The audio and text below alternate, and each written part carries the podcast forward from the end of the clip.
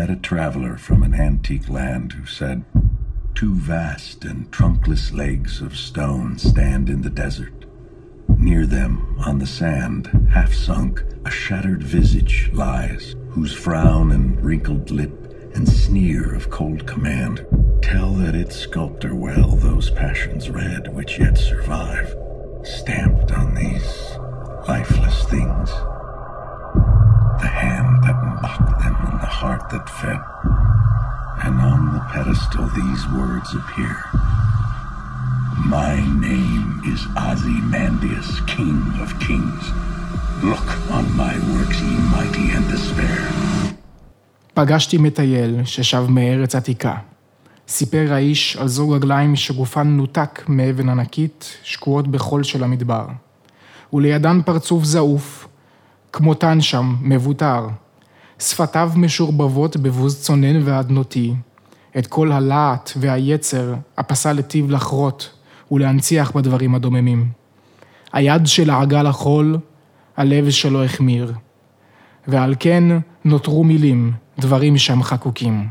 אני הוא אוזימנדיאס, מלך המלכים. הביטו והתייאשו בכל יצירותיי. אני, אבל סביבו כלום לא נותר. הכל מזמן החרב. הן רק חורבן חשוף, עצום, מקיף אותו עתה. רק חול נותר מעבריו, שממה שם, במרחב. את הפרואמה ששמעתם זה עתה, כתבו באמנות רבה, אחיות קרקוק לי. לא, לא עוצרים, לא עוצרים. הש... השיר מספר על רמסס השני, שהיה אחד המלכים הכי מוצלחים במצרים של העת העתיקה. מחד גיסה, מאדיר המספר, אודות גדולתו ויופיו של הפסל, ומאידך מספר עד כמה עלוב הוא כעת, שבור וחסר צורה. הדיסוננס הזה בא להזכיר לנו כמה החיים הפכפכים, שהרי מה נותר ממנו, מאותו שליט רב פעלים? רק פסל שבור, שריד עלוב, שעובד בתוך השממה, והחול שבמרחב מקיף אותו. רמסס מזמן איננו. את כוחו הרב, את האימה שהטיל על נתיניו, איש עוד לא זוכר. הפוד הזה, שבפרקיו הראשונים, מביא מאה וחמישים אלף האזנות פר פרק. היום נאלץ לקושש מאזינים ולקנות צפיות פיקטיביות. חברים, תפיצו את השמועה. עד ייתן פתיח.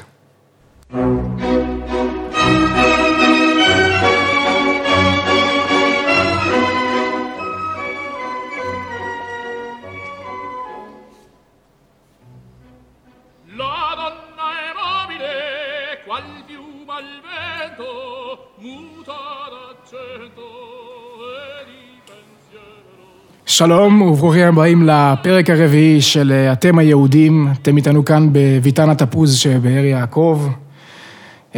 איתי באולפן היום אורח מיוחד, לידור ריחן, הראשון לשמו, מנפץ הקונספירציות, תלמידו של הרב קוק חמש, שליט המלוכיה. שלום לידור ריחן. שלום, שלום. קצת מתרגש להיות פה. שלום יהודה. וברכה, וברכה. אני שמח שזה בא לידי ביטוי בסוף, למרות שאתה דפקת לי קטע לא נעים בפעם הקודמת שהיינו צריכים לעשות לו פודקאסט, אבל אני לא נותר טינה. איך אתה משחיר ועוד לא התחלנו, חכה, אני אתקן לך בהמשך הזה. אוקיי. מעניין מאוד, הכנתי קודם כל היום ליינאפ מטורף, ככה בהתחשב בכל ההמלצות שאני שומע מסביב על משהו יותר דינמי, יותר זורם, יותר אישי, אז כן הבאתי נושא שאני בטוח שגם אני וגם אתה נתחבר אליו, אנחנו נגיע אליו בהמשך. כמובן, כמובן יהיה דירוג הצ'יפסים הגדול שפרסמנו עליו לפני כן ברשתות החברתיות, שבו אני אשאל אותך ואתה תדרג צ'יפסים בציונים שאנחנו נקבע. שאלות מהקהל גם יעלו, תשדירי חסות וכן הלאה וכן הלאה. אז מפה נצא ככה לתשדיר חסות, לשים ככה, אתם יודעים, את הלחם על השולחן, כי בכל זאת, ונתחיל את הפרק. אז עדי, תשדיר חסות. נגמר המקום מתחת לבלטות, יש לכם יותר מדי כסף, לא רוצים להמתין שעה בתור, בנק אדי מזרחי הוא הפתרון בשבילכם. בנק אדי מזרחי הוא הבנק המוביל בישראל. הבנק עוסק בפעילות בנקאית מסחרית, עסקית וכימונית. בפעילות משכנתאות בישראל, באמצעות מאה שמונים וארבעה סניפים ומרכזי עסקים. פותחים חשבון דרך האפליקציה באמצעות שלושה צעדים פשוטים ונהנים מאדי אישי, זמין בכל ערוץ. אי עמידה בפירעון עולה לגרור פירוגים והוצאה לפועל, אין הפוד אחרי על טיב השירות, תלך, לפרטים, השאירו הודעה ב-די אן. טוב, ריחן, הבאתי אותך פה כדי לדבר על נושא משמעותי מאוד, אני חושב שכל חברי הקבוצה נקודה מעורבים בו, אני אישית מעורב בו המון המון שנים, אני בטוח שגם אתה, אני רוצה לשמוע ככה את המסקנות שלך לגבי הנושא, הנושא זה טוק, טוק זה שם קוד למריחואנה, דשא מתוק, איך שתקראו לזה, אנחנו בסך הכל עושים פה כיסוי משפטי, אז משתמשים בשם קוד שנקרא טוק. הכל לכאורה, כמובן. כמובן, כל הפוד הזה בגדר לכאורה, אנחנו מסירים מעצמנו כל אחריות. אל תנסו את זה הבית. ריחן, בוא תספר לי קצת, בכל כל באיזה גיל התחלת לצרוך טוק? זה האמת, הפעם הראשונה שניסיתי, זה היה, אני חושב, בגיל תשע עשרה, בערב צוות מהעבודה. גיל תשע עשרה, אני חושב רגע, אני בי"ב, אז גם בגיל תשע עשרה, עשינו חזרות לתיאטרון, וסיפרתי למדריך שאני יוצא לחזרות, ובפועל לא יצאנו לחזרות, הלכנו לעשן. וואלה.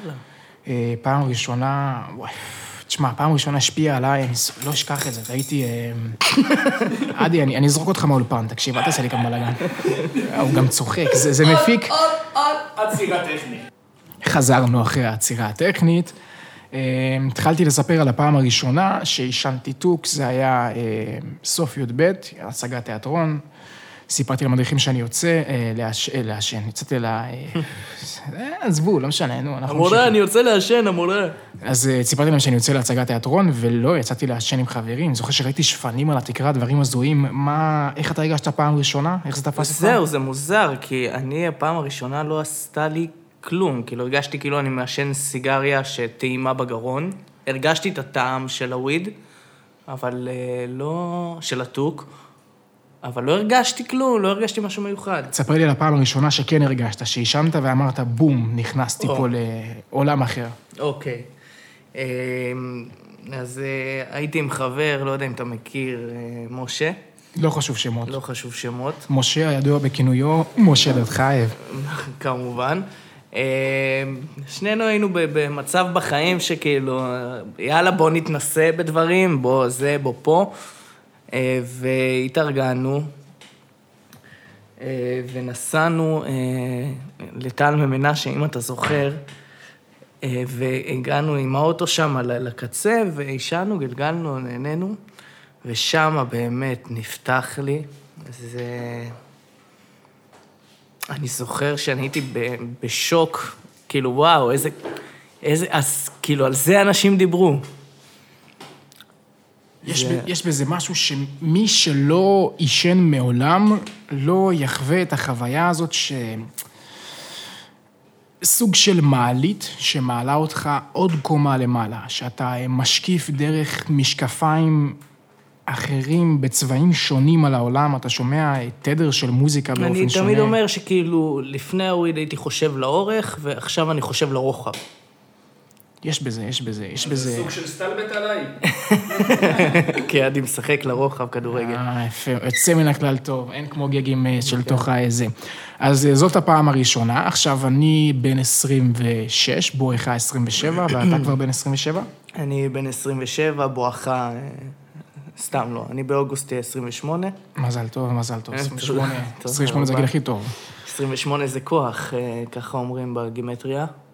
עשרים ושמונה, נכון, כף וחט, לא שינו את זה, יפה. עשרים ושמונה זה כוח, תן בראש בגיל עשרים ושמונה. אז אנחנו מעשנים כבר הרבה הרבה הרבה שנים. זה אומר שאני בערך שבע שנים עם טוק, אתה שמונה שנים, נכון? אתה ברציפות? פחות או יותר, כן. הייתה לי הפסקה באזור הצבא, כי פחדתי מאוד שהתפסו אותי, ובצדק, למרות שלקראת סוף השירות כבר שחררתי. אני רוצה היום, הבאתי אותך לדבר על ההשפעות. רוב האנשים שהם מאוד קיצוניים לגבי טוק, או שזה מאוד טוב, שזה פותח לך דלתות והופך אותך לאמן, ואיזה כיף עם הדברים האלה, או שזה, הקיצונים השניים יקחו את זה לכיוון של, זה גומר אותך, זה הורס לך את המוטיבציה, הורס לך את השינה, הופך אותך לעבד של החומר. עכשיו, אני מאמין שכמו בכל דבר בחיים, יש הרבה אפור בתוך התחום הזה. אין, אין, זה גם משלב גם את זה וגם את זה, כמובן. איפה זה פוגש אותך במקום, okay, בחיים, במצב הזה? כמובן שזה לא שחור ולבן. אני, אני אתחיל מהסוף, אני אגיד קודם את דעתי, ואז אני אכנס לתחומים האפורים ו- ואתן את הבעד והנגד, אבל בכללי, אם זה היה תלוי בי, אני נגד הדבר הזה, נגד הפעולה בכלל של להשתמש בצמח למטרות הנאה.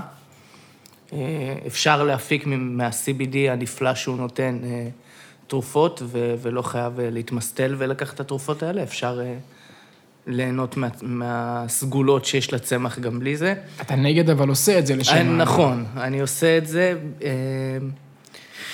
כי, כי הייתי ילד טמבל ונגררתי לזה, ואם הייתי יכול לחזור אחורה בזמן, לא בטוח שהייתי מתחיל. היה לי מורה אה, למשחק שנה שעברה, אה, שהוא היה, אה, הסביר לנו שהרבה אנשים לוקחים סמים, כי הם אומרים שזה זה יביא לי מוזה, וזה יעצור לי ליצור, וזה, וזה... הוא, הוא טען שזה אחת החרטות הכי גדולות שאנשים אה, מספרים לעצמם, וששום יצירה, לא נעשתה בהשפעת סמים. אולי הרעיון ליצירה כן נוצר בהשפעת סמים, אבל אף יצירה, הביטלס לא ישנו באולפן והקליטו שירים, לטענתו. אני חושב שכן, אבל לטענתו לא. הם היו כל הזמן מסטולים, תקשיב, אני חושב שאתה מאוד אוהב, וגם ראש לך מאוד אוהב בנושא הזה. אני יודע על מאיר אריאל, שהוא פשוט היה מעשן כל החיים, כל יום, כל היום. נכון, זה שוב, זה אמרתי מה... מה הוא טען. אני בכל אופן מוצא בהשפעות של זה דברים מאוד מאוד רעים. זה קודם כל מעכב אותך. זה גורם לך להתעקע במקום. מבחינת ה... אפילו אתה, מתי, מתי התחלת, בוא נקרא לזה, לקחת את עצמך בידיים ו... ולא ללכת לעבוד בלונה פארק? אני לא חושב שזה קשור, אני לא חושב שזה קשור לטוק שהוא עוצר אותך, אני חושב שזה שילוב של המון המון מצבים בחיים וסוג של אזורי נוחות שאנחנו מתקשים לפרוץ, והטוק עוזר מאוד להישאר בתוכם, כי הוא נותן לך נחת, הוא מעכב לך את המחשבה לחצי שעה ואת החששות, החרדות האלה בראש, שזה זה מצוין למי שיש, אבל מצד שני הוא גם מגביר הרבה דברים אחרים. אצלי למשל, זה מצבי רוח לא טובים, אז כשאני מעשן יש לי את החצי שעה הזאת של נחת, אבל בבוקר למוחרת, או אפילו באותו לילה, שכבר ההשפעה פסיכואקטיבית חולפת, אז נשארים שרידים כאלה שהם הם גובים מחיר. זהו, אני אפילו לא התחלתי לדבר על ה... על האין גובר במרכאות שזה משאיר, כי זה לא אין גובר, זו תחושה קצת אחרת, אבל יותר על התלות שכאילו, אוקיי, עכשיו אני קצת עצבני, אז וויד זה מה שירגיע אותי. ואז כל פעם שאתה קצת עצבני, אתה כבר לא יודע לתפעל את עצמך בלי זה. כל פעם שהמצב רוח שלך הוא לא כמו שאתה רוצה שהוא יהיה, אתה ישר בורח אל הסם. וזה משהו שהוא מאוד מאוד לא טוב. מעבר לזה שההשפעות של, של היום למחרת, שאני ומשה קראנו לזה ענון, מלשון עננים, שאתה כאילו במצב תמידי של, של כאילו יש לך ענן של, של ערפל מעל הראש, ואתה הכל במצב כזה. אז בעצם יש, יש אפקט בוקר למחרת, אני קורא לו העין גובר פשוט של למחרת, אני מרגיש שגם ישנתי שינה של שמונה שעות שהיא מלאה, שהיא טובה בלי להתעורר באמצע הלילה, אני מתעורר כאילו לא ישנתי דקה.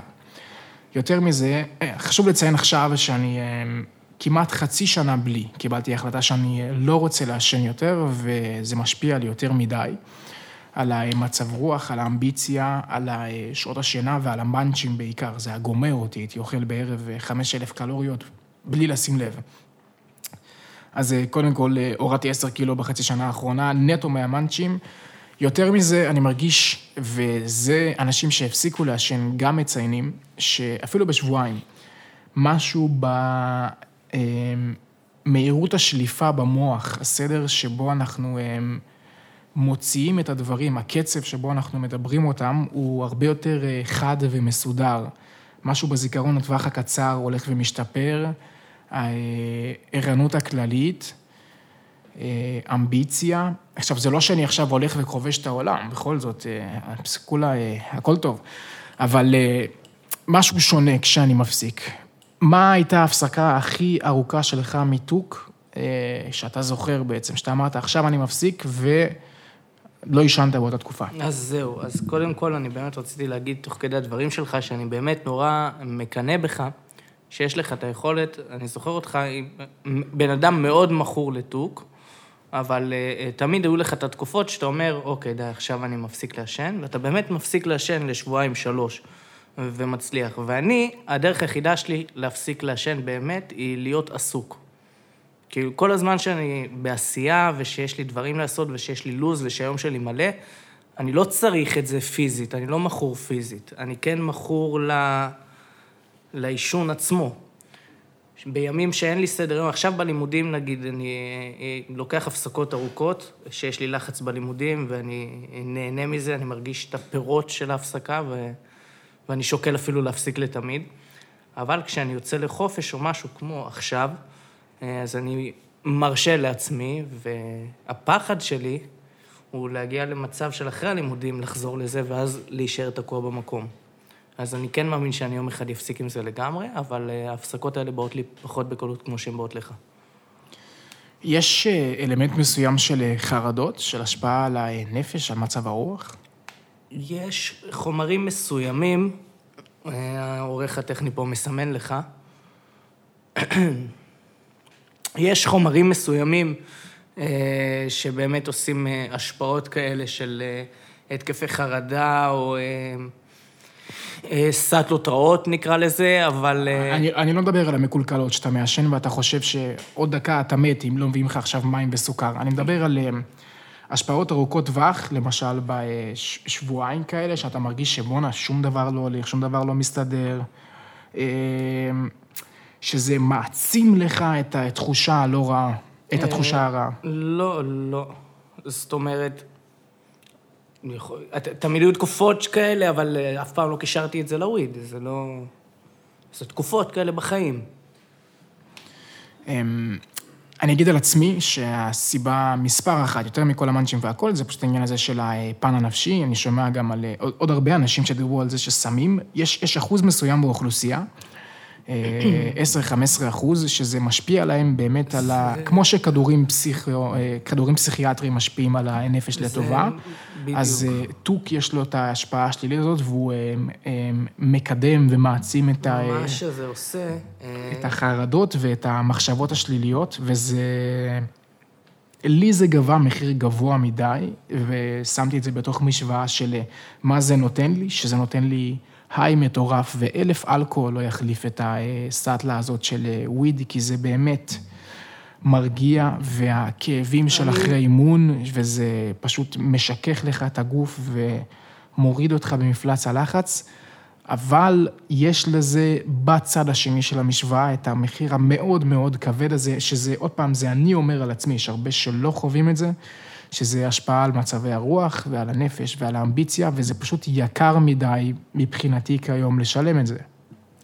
אז קודם כל אני חייב להגיד שאני מאוד מתגעגע לסטלות של אלכוהול, ושהן קורות אחת ל... הן ברמה הרבה יותר גבוהה מסטלה של וויד. כי, זה... כי הן למעלה כזה, הן מקפיצות אותך. זה טירוף אחר, זה גם כאילו בוא, אם וויד מתישהו יהיה חוקי בארץ, אז אני חושב שאפשר לנהוג בהשפעה של וויד. אני מאמין בזה באמת.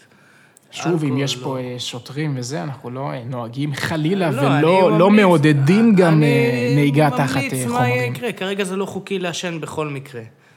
אבל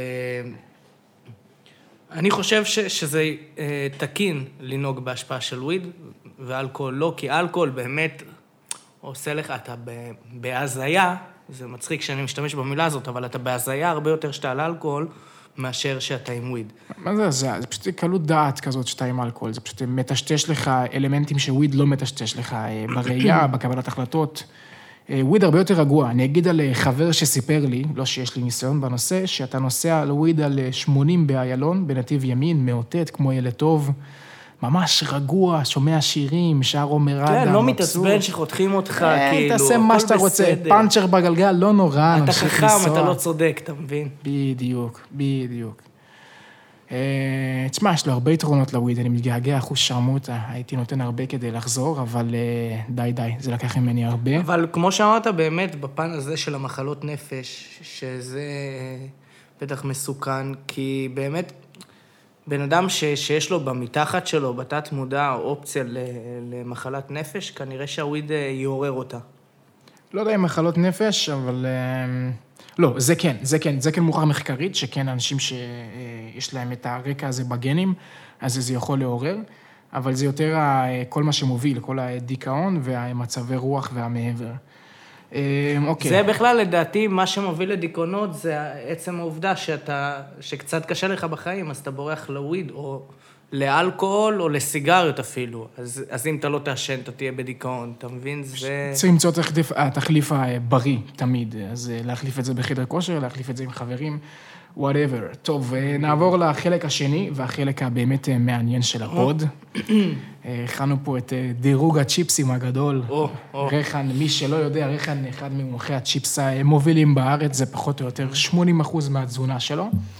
אז אני אתן לך שם של מקום שמכין צ'יפס, ואתה תדרג אותו על פי הקטגוריה הבאה. טוב מאוד זה יוצא מן הכלל טוב, בסדר זה... תבינו מה נעשה, ועל הפנים זה בחתונה מתחת לחופה שלך. אוקיי, אני צריך רגע לעשות חזרה.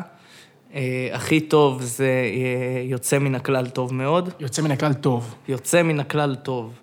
תבינו מה נעשה, ובחתונה שלך היא בן זונה. לא, לא, לא, לא. בחתונה, זה תגיש בחתונה מתחת לחופה שלך. זה תגיש בחתונה מתחת לחופה שלך. אוקיי, בסדר. אוקיי, אז אני מתחיל לזרוק פה שמות של צ'יפסיות כאלה ואחרות, ואתה תיתן את הדירוג שלהם. אנחנו עובדים פה אינסטינקטיבית מאוד מהר, אז ריחן, אני יורה ואתה יורה עליי בחזרה. אוקיי, אוקיי. מקדונלדס. תבינו. בורגראנץ'. תבינו. לא, בורגראנץ' המסולסל. המסולסל, תבינו. בורגראנץ' המסולסל. תבינו עם אופציה... לא, לא, לא, תבינו עם אופציה לבחתונה שלך. מקדונלדס זה לא יוצא מן הכלל טוב? לא.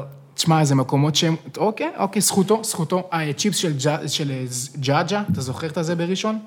ג'אג'ה זה איפה היה האוטובר? בדיוק, צ'יפסירות האלה. אני לא זוכר את הצ'יפס שלהם. אני תפסתי את המלצרית, אני החמאתי לה בפנים, אמרתי לה, תקשיבי, זה צ'יפס יוצא מן הכלל טוב, והיא הייתה מבסוטה ממש. אני לא זוכר. אוקיי, הצ'יפס עם השמן דגים שאכלנו באשדוד. זה בחתונה שלך תגיש מתחת לחופה. תרבין, תגיד לו. הצ'יפס של תרבין. תרבין יוצא מן הכלל טוב. כן? וואלה, אני לא זוכר. אכלתם שמה? אה, עדי סתם זורק. היה להם פלטת תוגנים. שאני כמובן הייתי לוקח רק את הטוגן היחיד שאני אוהב, שזה צ'יפס, אבל הייתי נהנה מהצ'יפס שלהם, מאוד. צ'יפס בת... צ'יפס בת... היודלה? מה יש ביודלה? היודלה יוצא מן הכלל טוב. מעניין. צ'יפס בטטה? בחתונה שלך תגיש. כאילו, לא משנה כמה הוא טוב. מתחת לחופה. כל עוד זה בטטה, זה לא טוב? צ'יפס בטטה, תקשיב. אני לא... אני באתי פתוח. עם כל הרקע שלי באוכל, אני באמת באתי פתוח, אבל בטטה זה מתוק. עם כל הרבה שלו... באתי תפוח. באתי תפוח, וצ'יפס בטטה זה מתוק עם המלח. לא עושים דברים כאלה, לא מערבבים מלוח ומתוק. גם... מאוד מערבבים מתוח, זה אחד השלבים הכי טובים שיש. אני רוצה לחרוג רגע ברשותך, ולציין שיש איזו חברה של פופקורן למיקרו, אני לא יודע מה החברה הזאת, אני הייתי מאוד שמח לעשות את השיימינג. היא הוציאה פופקורן בטעם, לא יודע מה הם שמו על זה, והוא מתוק. וזה נורא, אני עשיתי את זה בטעות פעם אחת, ושמתי מלא מלח כדי להחריש את המתוק, אבל זה רק העצים את המתוק, כי מלח מוציא דברים. וזה היה נורא, וזה מה שקרה עם הצ'יפס בטטה, זה נורא הזכיר לי את זה, לא עושים דברים כאלה. טפו צ'יפס? טפו צ'יפס זה חטיף בסדר גמור. טפו צ'יפס שמנת? בחתונה שלך תגיש ליד מתחת לחופה. בגלל השמנת בצל? כן. טפו צ'יפס קראנץ'. טבעי. זה חטיף בסדר גמור, הקשיח הזה עם הזיגזג. עם המסוסלים? בסדר גמור, הוא פוצע קצת את הפה. פרינגלס? פרינגלס פיצה. פרינגלס, לא, פרינגלס טבעי, באירועים מיוחדים, זה כיף מאוד. פרינגלס טבעי מיוחדים. משמין. אוקיי, אז זה היה שאלון הצ'יפס שלנו, זה פחות או יותר, כן, תשמע, זה פרק, תשמע, כל שעת אולפן פה זה מאה דולר. לא, אבל אתה רצית הדירוג של צ'יפסים, אני הכנתי את הדירוג של הצ'יפסים שאני... יש לי פה, באתי מוכן, יש לך, יש לך עוד אינפוטים לתת פה על ה... יש לי קודם כל, הצ'יפס הכי טעים שאכלתי בחיים שלי, זה צ'יפס שאבא שלי היה עושה עכשיו. היום זה יישמע לך מובן מאליו, שהייתי אומר לך שהוא היה חותך לנו עיגולים עם חור, כאילו, של תפוח אדמה, אבל פעם זה לא היה, פעם צ'יפס, אתה לוקח תפוח אדמה, חותך אותו ארוכים כאלה, בונגילות, וזורק לשמן. הוא היה משקיע, עושה לנו צ'יפסים עגולים, צ'יפסים של פעם.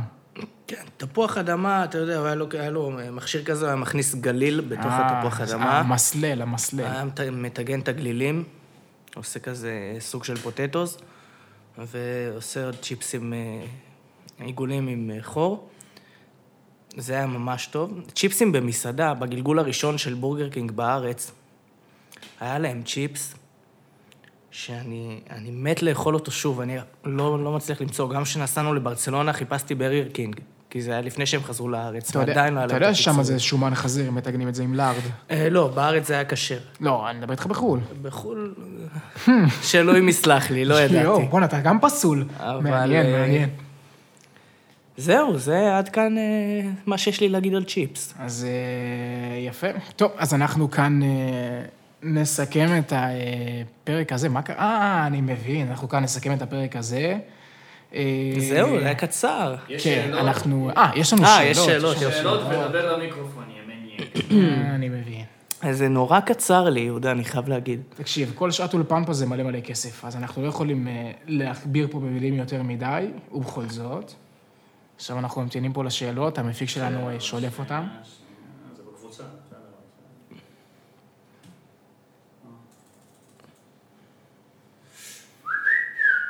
אוקיי. לידור פה עם רצף שאלות. אז אני אקריא שיקשיבו, שישמעו את זה יותר טוב, בסדר? למה ריחן לא מסתכל על המצלמה? כי אדי פה מצלם בלי להודיע. לידור, שאלה על הפנים. איזה שיר הוא הכי אוהב באלבום הפולחן שהוציאו לו? זו שאלה מצוינת. אני חושב שפוגש דתי הוא משנה את השם לדרור. חד משמעית. זה השיר השלישי? איזה שיר זה? אני חושב שהאחרון.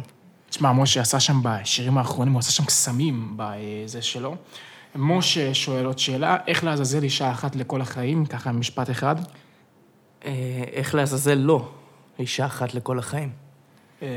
תשובה מעניינת, אני מסכים עם משה, מאוד קשה. אתה מסכים עם משה? אנחנו על זה נעשה פרק אחר, נראה לי. אנחנו יצורים מאוד... זה יכול להיות מעניין, לא משנה. משתנים מאוד זה. חן שואלת, למה צ'יפס כן והגווניה לא? חן, אני לא מעלה אותך יותר בשום שאלה לפוד הזה, שאלה על הגווניה. זה כאילו... הגווניה יש גרעינים, יש לה מרקם, את לא... הגווניה היא רטובה. אוקיי, זה חשוב. אגב, אתה לא אוכל צ'יפס עם קטשופ, נכון? לא. אין שום רוטבים על זה. פעם אדי אמר לי, הוא ראה אותי אוכל צ'יפס בלי רטבים, הוא אמר לי, זה כמו שתבלה כדורים בלי מים. יש בזה, יש בזה גם. אוקיי, אז אנחנו נסכם את הפרק הזה, נסכם את הפרק הזה, הפרק הרביעי, פרק הספיישל. תודה רבה ללידור ריחן, האורח שהיה כאן איתנו באולפן. שמחתי, שמחתי, תודה רבה. תודה רבה למפיק, עדי מזרחי, עורך הסאונד, אסף רפפורט, ייעוץ ותמיכה טכנית, רן לוי, אני הייתי יהודה יחיאל, אתם היהודים, נתראה בשמחות צ'יפסיות ואחרות. עדי, תן את השיר שאנחנו שמים בסוף, אני רוצה לשים את... פוגש דתי ומשנה לדרור. תודה. בום.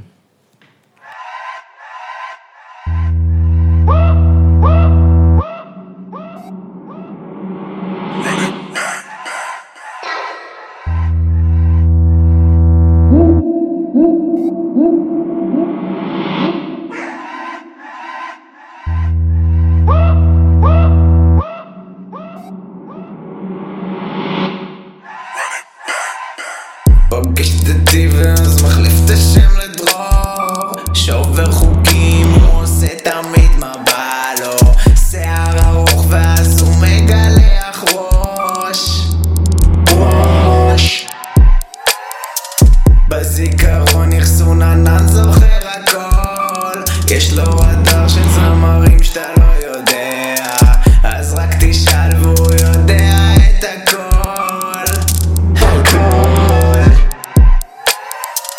ממציא תיאוריות הזויות בחצי שקל, אתה לי אך בתוך הלב, אתה לי נטל.